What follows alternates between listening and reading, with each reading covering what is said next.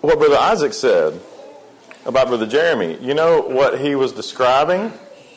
Being planted in the house of the Lord and then flourishing in the courts of our God.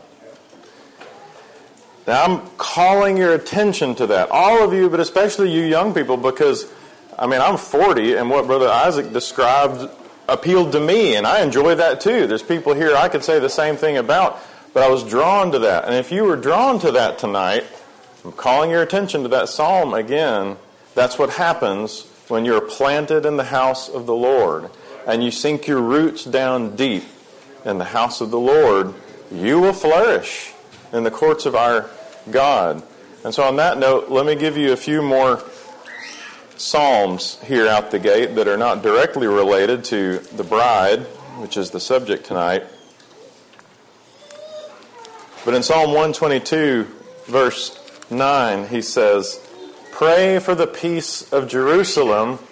They shall prosper that love thee. They shall prosper that love thee.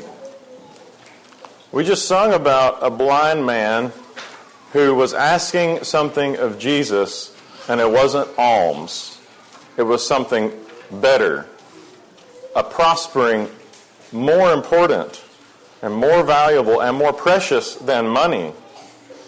So the Lord may or may not bless you with money, riches, things that the world see as prosperous, but listen, don't be fooled by what that looks like for other people because there are a lot of people out there who have all that stuff and they would trade it in a heartbeat for the soul prospering that you enjoy because you love Zion.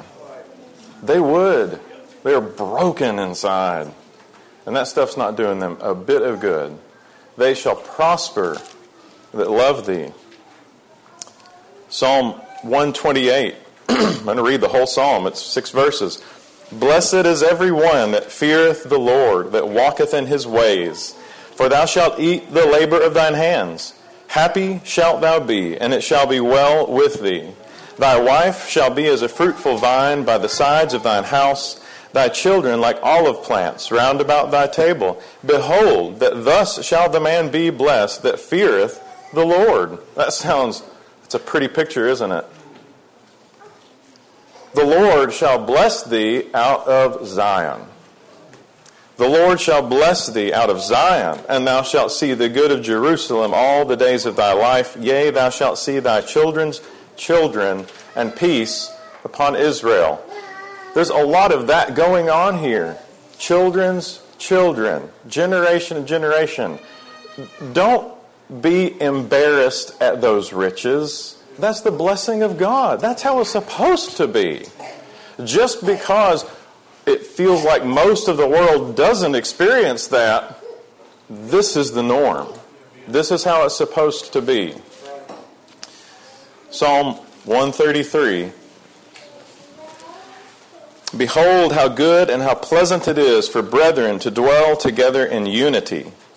It is like the precious ointment upon the head that ran down upon the beard, even Aaron's beard that went down to the skirts of his garments. And could preach a whole sermon on this three verse psalm.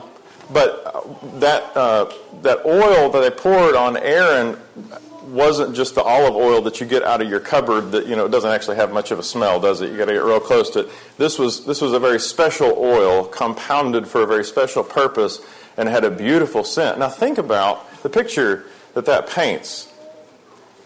Think about if someone cracks open a, a vial of, we'll talk about good smelling things. It works really well with the bad smelling things too. And you can smell it. The, the, the scent, the perfume, it spreads through the whole room. Everybody's participating in that rich, beautiful, powerful scent, aren't they? This is what happens with the Holy Spirit, the oil that's poured out. Blessed is it how good and how pleasant it is for brethren to dwell together in unity. The prescient ointment upon the head, it ran down upon the beard, and the smell fills the room. We have a song we say that.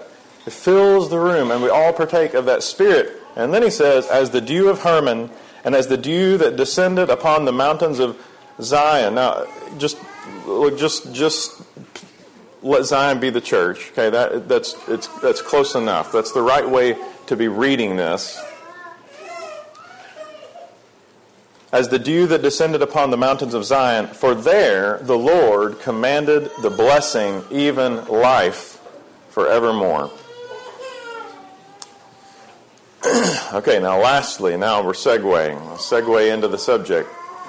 Lastly, we sung uh, two hymns that just pointed us gloriously toward what is coming.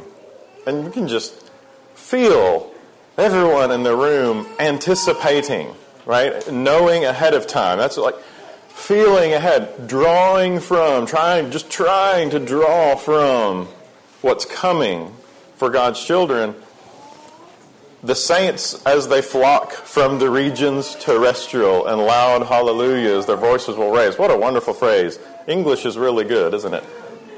The saints as they flock from the regions terrestrial. That's, that's what I was talking about the other day. See, from up there, they're flocking. They're flocking from the regions terrestrial. Here comes another one. Here comes another one. Hey, come on and enjoy the song. And it's growing and growing and growing until it's completely complete, and we're all there. And then we sang, Then shall I see and hear and know all I desired or wished below. The scripture says that uh, we shall know even as we are known. You know how perfectly you are known by God? Perfectly. Now, I'm not saying you're going to comprehend Him. If that was the case, we'd, we'd want out after a day. You see, that's the, the beauty of God, and, and I'll say also even the beauty of His Word, and I think one of the reasons why some of the things in it are kind of hard to under, understand. If, if you could, I think Brother Sonny said this, uh, if I could sit down and read this book and understand all of it right off the bat, I'd conclude that the person who wrote it was no smarter than I was. And I'd get everything there was and I'd move on to the next thing. That will never happen in glory. Never happen. It won't ever happen. But we will know in ways that we do not know now. We see through a glass darkly, but then face to face.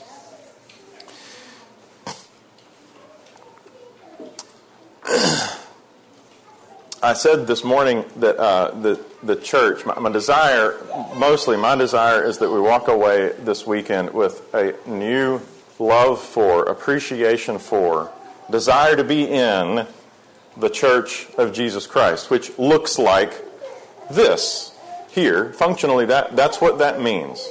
We know we're headed to glory, to the great assembly. We know we're already part of it. Another one of our songs talked about that, that, that in spirit, essentially, we're already joining with that throng. We know it's coming, but this is what it looks like while we're here. Visible churches all over the place, each one it, its own little complete picture foretaste of, of what's coming.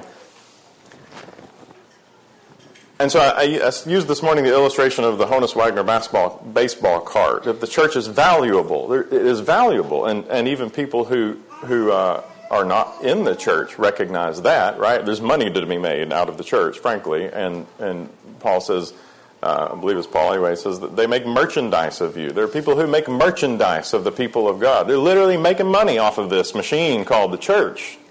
It's true. Uh, but we know, we see, we hope that we see that it is the pearl of great price. It's worth possessing for its own sake. Well, it is not only valuable, but it is also uh, essential. It, it needs to be, it should be, it is, whether you recognize it or not, essential for us and to us. So that looks something like this. Uh, maybe not the best illustration because I'm not a lady, but you know, ladies like different types. There's lots of precious stones out there. You know, diamonds come immediately to mind, but diamonds are not inherently more valuable than some of the other precious stones, and you may have a preference. You may look at a diamond and say, "That's amazing. I mean, that's that's beautiful. It's clearly worth a whole lot of money. It's valuable, but I'm just not really a diamonds gal. I prefer rubies." Right? All right, take it or leave it. What you won't find yourself saying at the end of a long, hot day of work trenching for a well, which is I've been doing, actually working, spending some time out in 105. When I say some, I mean about an hour. That's about all you can do, and then you're done. What you won't say is, I'm not really a hot shower guy. You know, I'm not really a cold water guy. I mean, yeah, I see that's that some people like that, but that's not really for me. Or let's let's get even more. I'm not really a food person. You know, I mean, rubies, diamonds, food, not food, eh, whatever. You see the point? The church is it's inherently valuable, but it's also just that essential. You can't just say, I'm not really a church person. You can't do that. That's like saying I'm not really a food guy. I just don't eat, you know. Who needs water? That's not how that works. Uh, we begin to see that perhaps some this evening as we think about the church as the bride. Because husbands, uh, none of you are going to say those things that way about your wife, are you? I mean, you know, sure, she's a woman, there's a woman, there's one over there, well, whatever, right? Eh, I'm not really a Caitlin guy. doesn't work. It doesn't. One bride, one person, essential, precious, chosen. That's the bride. Now I need your prayer tonight, like Nehemiah when he when the king asked him, Nehemiah, what's wrong? He saw his countenance that it was sad, and and he said he said Nehemiah, what's wrong? And Nehemiah couldn't say, hold on a minute, let me go pray for ten minutes about how I answer that question. I'll get back to you. Uh, he prayed, and then he answered, and the king never knew he'd even prayed. It's a real quick prayer. We need prayer like that in church for me, for you. I feel the need of that in particular tonight. I want to be, go to two places this evening. I, I don't think I'm going to take a whole long time tonight. Um, I want to go to Ephesians chapter 5, and I'm just, we're just going to go. We're, Moses, Moses said to the Lord, I am not eloquent. I'm not eloquent. And listen, I'm going to tell y'all something. I really would want to be eloquent. And, and I, I think, if I know my heart, if I'm not deceiving myself, most of the time, I want to be eloquent because I want to give the Lord my best, because this is beautiful stuff. It's profound. I want to be able to describe it and say it better. But God doesn't need that. So we're just going to go tonight. Ephesians chapter 5. Ephesians chapter 5 he says, in verse 22, real familiar passage Wives, submit yourselves unto your own husbands as unto the Lord. For the husband is the head of the wife, even as Christ is the head of the church, and he is the Savior of the body. Now, this passage, plan tomorrow morning is to talk on the body. We're going to be talking about that. You can't not talk about the body when you talk about the bride, because you know what? They're one. That's what he's about to say one flesh. No man hated his own flesh, but nourished and cherisheth it as the Lord the church, his own flesh. So we're going to get into that a little bit. For as the husband is the head of the wife, even as Christ is the head of the church, for the husband is, and he is the Savior of the body. Therefore, as the church is subject unto Christ, so let the wives be to their own husbands in everything.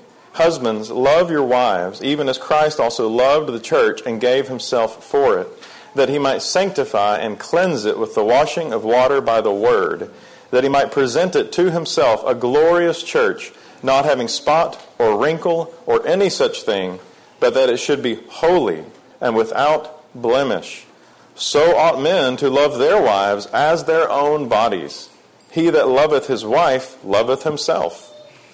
I don't remember who said this. I was trying to find this quote. I thought it was T.S. Eliot, but I couldn't find it.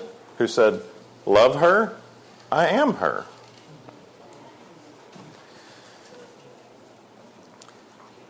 For no man ever yet hated his own flesh, but nourisheth and cherisheth it, even as the Lord the church.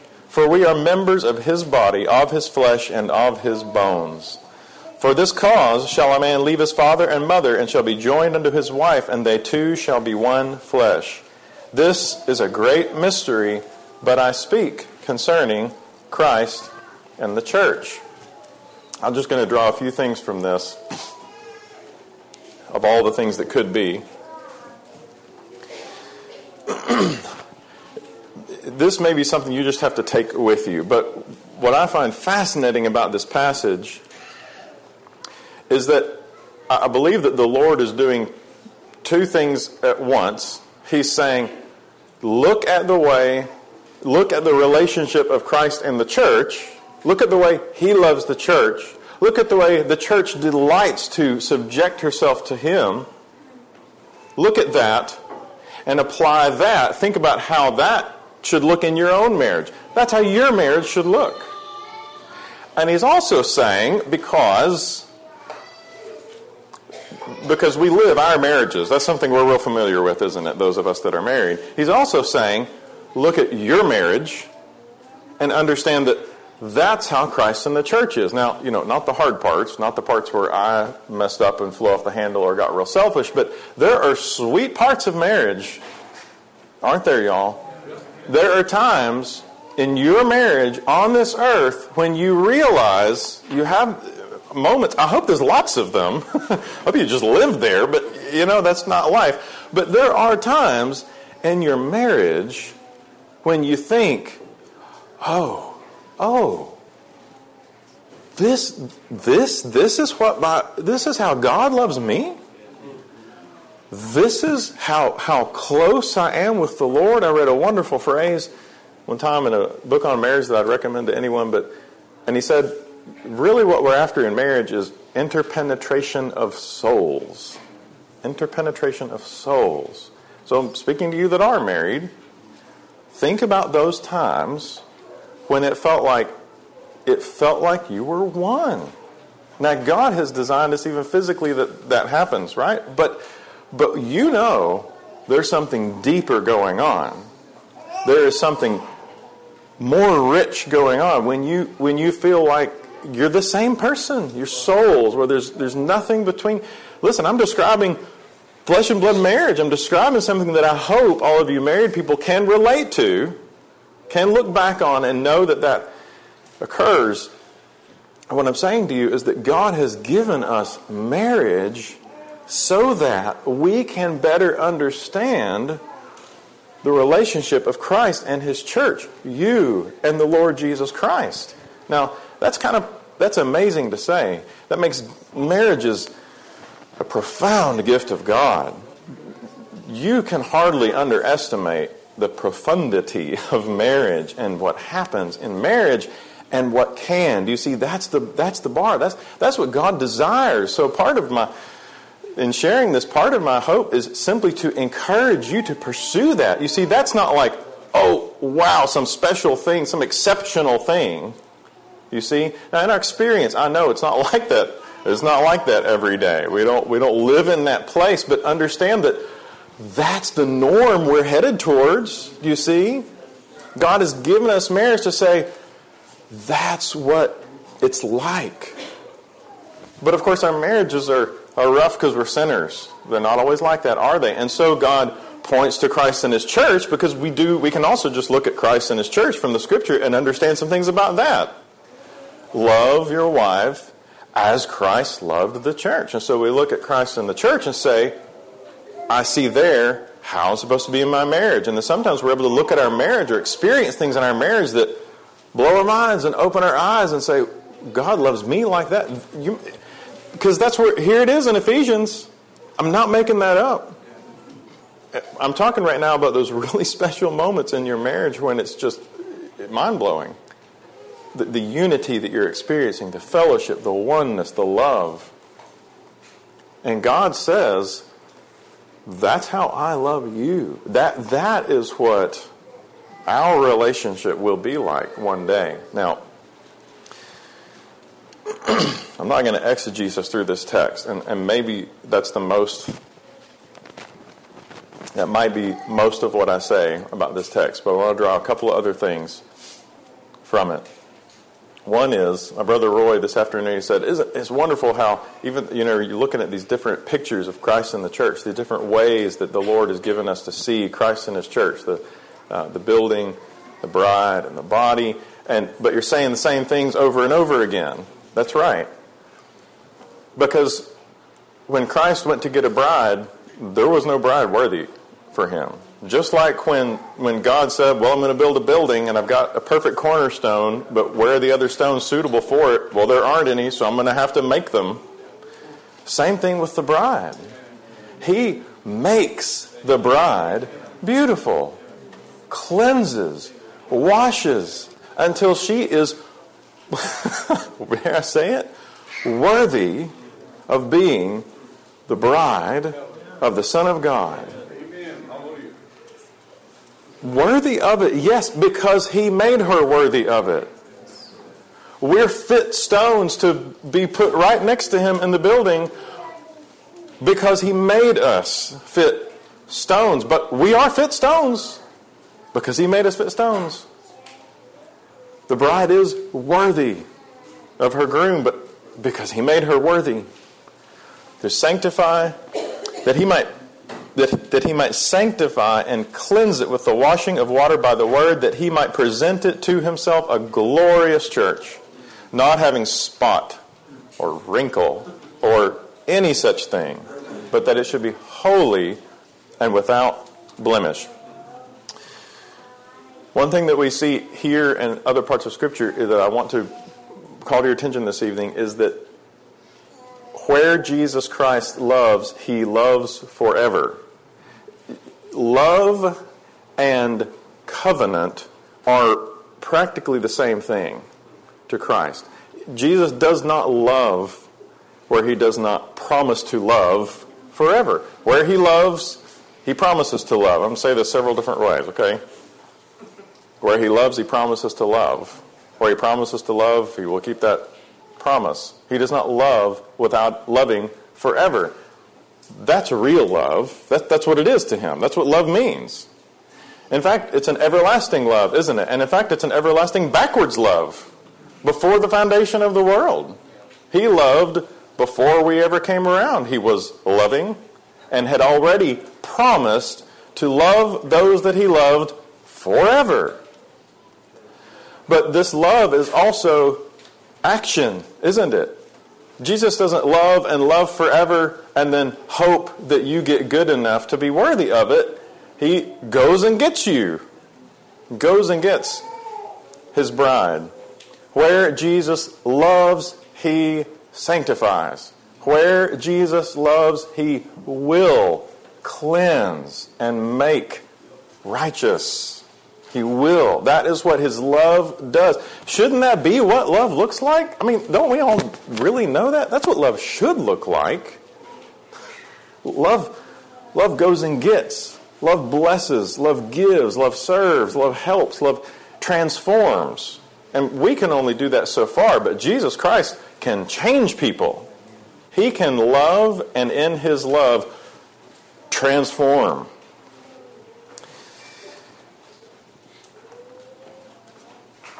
uh, Brother Isaac's example of the, the older gentleman that he talked to, I thought, wow, there it is. That's it. The older gentleman who was letting us in and out of the house over there, who loved one wife for decades and then served her for a decade plus, and then loved another wife for a long time and then served her, uh, waited on her for three years. Covenant, that's what I'm talking about. Covenant. There's no question. That's how that's going to work.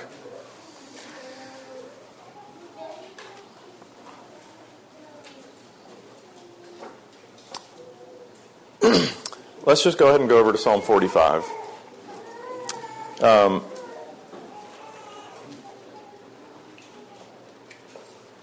I'll just say say this last thing. Paul Paul says here that there's a great mystery, a great mystery. Now, sometimes mystery in the Scripture means uh, something that God was hiding, did not want known, and it became revealed. Sometimes when you read the word mystery in Scripture, he's talking about something that used to be a mystery, and now he is telling people about it. Uh, this one, I think he means more like we think about it, like this is a great mystery. Marriage is profound, but I speak concerning Christ and the church. When he says, This cause shall a man leave his father and mother, they shall be joined unto his wife, and they two shall be one flesh. He's talking about marriage, but he's also talking about Christ and his church, one flesh.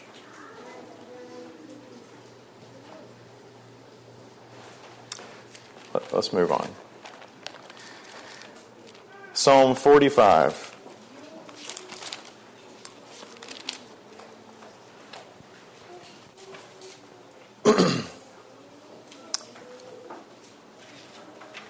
My heart is inditing a good matter. That is, it's just bubbling up. This, the, the writer of this psalm, he's looking at what's about to happen. He's excited about what's about to happen, and he just can't contain himself. It's just overflowing, and it's overflowing into his pen. Depending on how God has made you, things overflow in different ways. For some people, they overflow into their pen and they write. For some people, they sing. For some people, they do lots of other things. My heart is inditing a good matter. I speak of the things which I have made touching the king. My tongue is the pen of a ready writer. And he's going to talk about the bridegroom first. Bridegroom first. Thou art fairer than the children of men. Now, this is poetic language, but just to help you understand what the poetry, what you're trying to get from the poetry, let's just be really simple. I have a four month old daughter who is fair. Right? These babies are beautiful. They're fair, aren't they? The children of men. Now, some of us older folks, not so fair, right? But you look at those babies, and the children of men are fair. And he says, Thou art fairer than, fairer than the children of men. Beautiful. Grace is poured into thy lips. Therefore, God hath blessed thee forever. But you know what? He's not only fair, beautiful to look upon, he's also a man of war, a man of might, a man of action. Gird thy sword upon thy thigh, O most mighty, with thy glory and thy majesty, and in thy majesty ride prosperously, because of truth and meekness and righteousness. And thy right hand shall teach thee terrible things. As I understand, he's talking about your right hand is pointing to going and doing terrible things. Thine arrows are sharp in the heart of the king's enemies, whereby the people fall under thee. Thy throne, O God, is forever and ever. The scepter of thy kingdom is a right scepter. Does that sound familiar? So now we know, just in case there was any question, this is talking about the Lord Jesus Christ. He quotes it over in Hebrews. Thy throne, O God, is forever and ever. The scepter of thy kingdom is a right scepter. Thou lovest righteousness and hatest wickedness. Therefore, God, thy God, hath anointed thee with the oil of gladness above thy fellows. All thy garments smell of myrrh and aloes and cassia out of the ivory palaces whereby they have made thee glad. King's daughters were among thy honorable women. Upon thy right hand did stand the queen in gold of Ophir, and Ophir was the best gold you could get. Hearken, O daughter, and consider, and incline thine ear Forget also thine own people and thy father's house. Now we started with the bridegroom.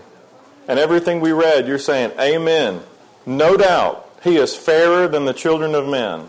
No doubt, his right hand teaches him terrible things. No doubt, the people fall under him. Where he smites, they go down. He loves righteousness. He hates wickedness. And we're saying, Praise the Lord. That's the bridegroom. That's the Son of God. We know him. We love him. All those things are true. Now he's going to talk about the bride. Hearken, O daughter, and consider and incline thine ear. Forget also thine own people and thy father's house. So shall the king greatly desire thy beauty. Like the, he's not desiring his own. We're not talking about the Son of God anymore. We've talked about the king. He is everything that he is. But the king shall greatly desire thy beauty, his bride. And look, the Word of God is going to talk about the bride for a while. And it sounds like the kind of things you'd say about the groom, the Son of God. Beautiful language. For he is thy Lord, and worship thou him, right? So let's not make any mistake about uh, the pecking order here, right? He is thy Lord, and worship thou him. And the daughter of Tyre shall be there with a gift. Even the rich among the people shall treat thy favor. Just let me pause for a moment. What this is describing, and it is building up to the scene of a wedding. That's what it is. It's, the wedding scene. It's a song to accompany a wedding march. And so there's a lot of other stuff going on here because there's other, other people and other things involved, and there's pomp and circumstance and glory and splendor. The daughter of Tyre shall be there with a gift, even the rich among the people shall entreat in thy favor. The king's daughter is all glorious within. Her clothing is of wrought gold. She shall be brought unto the king in raiment of needlework. Now that sounds like, yep, somebody just made a thing with needle. No, no, no.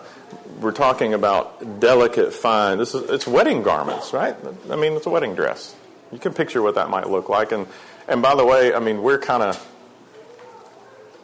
in our culture, uh, weddings are a lot less. Uh, there's a lot more going on here in an Oriental wedding. Oriental wedding. Let's put it that way a lot more of this needlework, a lot more of this beautiful tapestry, a lot more of this stuff. Who gave her those garments? The king. Who put her in glorious apparel with fine needlework? The Lord Jesus Christ, robes of righteousness. But having done so, she is, in fact, all glorious within. With gladness and rejoicing shall they be brought, they shall enter into the king's palace. Instead of thy fathers shall be thy children, of a prosperous marriage, whom thou mayest make princes in all the earth. I will make thy name to be remembered in all generations, therefore shall the people praise thee forever and ever. That's all I'm going to do with that psalm. Let me just share with you two um, experiences that I had this year. I've been blessed to attend two marriages, and I want to just share with you a different experience from each one. Uh, Brother Schaefer, Sister Jenna, it was the first time I officiated a marriage. I was really nervous. I was really glad I was doing it, Brother Isaac. I mean, it's it's pretty simple, really, but you know, I was sure I was going to put my foot in my mouth and mess the whole thing up. I didn't. Praise the Lord. Uh, but because in that marriage I was officiating, uh, you know where you where you stand, where I'm standing. And so when Sister Jenna came through the doors, you know, we're all, we're all looking at the bride. Understandably so. She's beautiful. Do you know where she was looking? She was looking at her groom. I mean, laser focused on the groom. I'm pretty sure she knew she was beautiful. Pretty sure. And that's good. She delighted she enjoyed being beautiful that day. Do you know why? Because the groom thought she was beautiful. It was his delight in her beauty that made her delight in her own beauty. It was because he delighted in her beauty. And Schaefer's face was like hers, except that he was crying. Uh, it, listen, as they, they came down the aisle and in that, that ceremony, and, and also knowing, I'm going to read some things in Revelation quickly before we close, knowing what was coming, because see, they're going to get married, and then we're going to go celebrate, right? We're going to go have a big marriage supper, and it's going to be a blast. And I just had this moment of feeling like, uh, we can just all die and go to heaven now. Like this, this is this is what it's about. It tasted like it, it, uh, we were hearing and seeing and feeling echoes of what is coming. And I fell in love with weddings all over again. I thought, man, weddings are the best thing. They're the best thing. Well, not long after that, my brother Davis got married to Allie. And I wasn't standing there, so my experience was a little different. I was a groomsman, but in that wedding, they were the same way. I could see both of their faces. I thought she was going to trip because it was an outdoor wedding, and and uh, all she was looking at was Davis, and Davis had you know uh, mule eating briars, right? Grinning bigger than a mule eating briars. All right. It's a good thing there were no bumps in the road. It's a good thing she had her dad on her arm because she would have fallen over. Is how locked they were, both of them, to each other. But what I remember from that wedding in particular was the setting, the scene. Oh my goodness, y'all! I don't know how to describe it. It was in a hollow, okay, a holler, like a, like a bowl carved out of the mountain, and, and trees all around, and this glorious little lake pond right behind them, pristine water and the blue sky, and the grass is perfectly green, and, and you can kind of see the whole space. And the children before, leading up, everyone's excited. Everyone is there. We're all gathered together. We're all focused on the same thing. We're all there for the same cause. You feel this sense of fellowship and, and love for everyone that's there because of, we're all there for the same reason. And the children are running around playing and having a great time, dressed in their best stuff, and everything is just glorious. And I thought, we just die and go to heaven now. This is what it's going to be like. It's going to be like this. It was beautiful. So let me just read a couple of passages from Revelation and we're closed because there's a wedding coming. You see, actually, the church right now is betrothed to Christ. And to the Jews, even then culturally, because that's kind of what, how God made it, that was as good as being married. You'll find people who are uh, engaged in the scripture and they call, call them their wife, right? Because they're as good as. They're as good as. But the consummation is not yet come. It is coming. Revelation 21.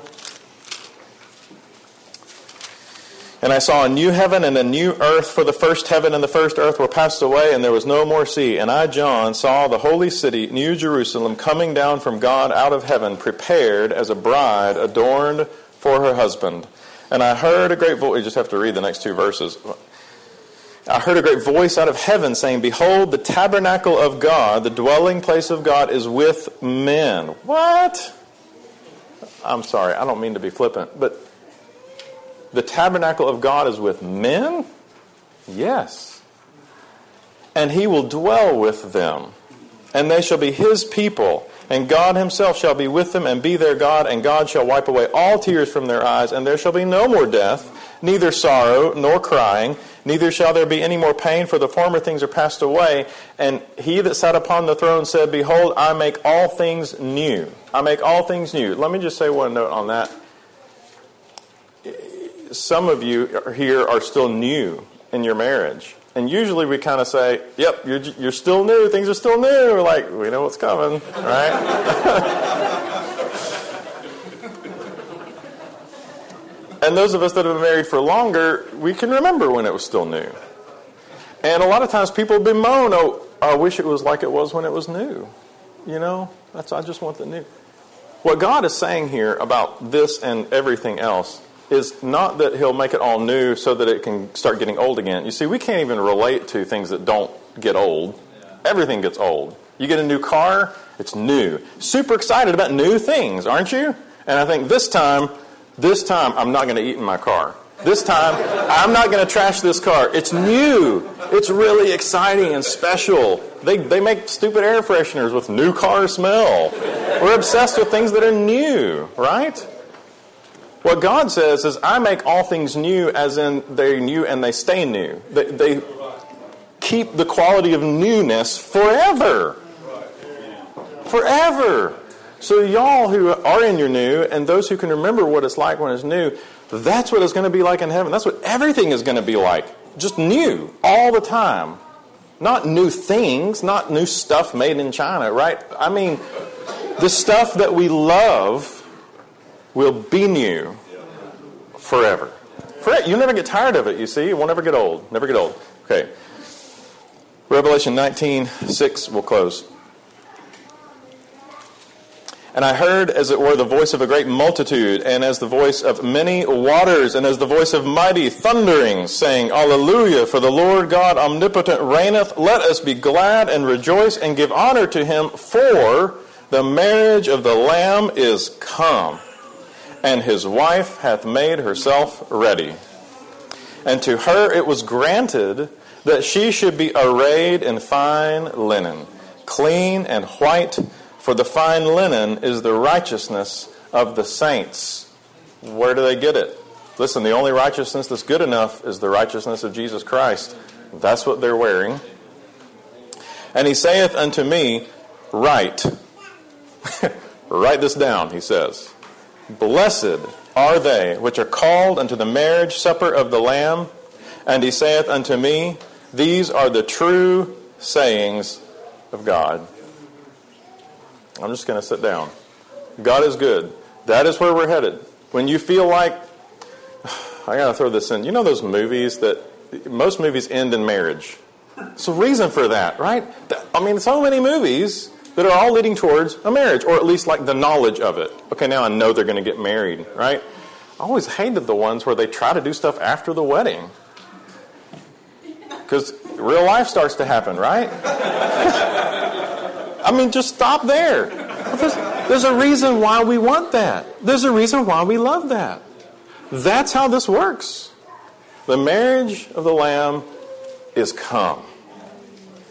And that's the end and the beginning. And all things will be new from then on. Nothing will ever go down again. No more death, no more sorrow, no more tears. Nothing will ever get old. It's just going to be real good, y'all.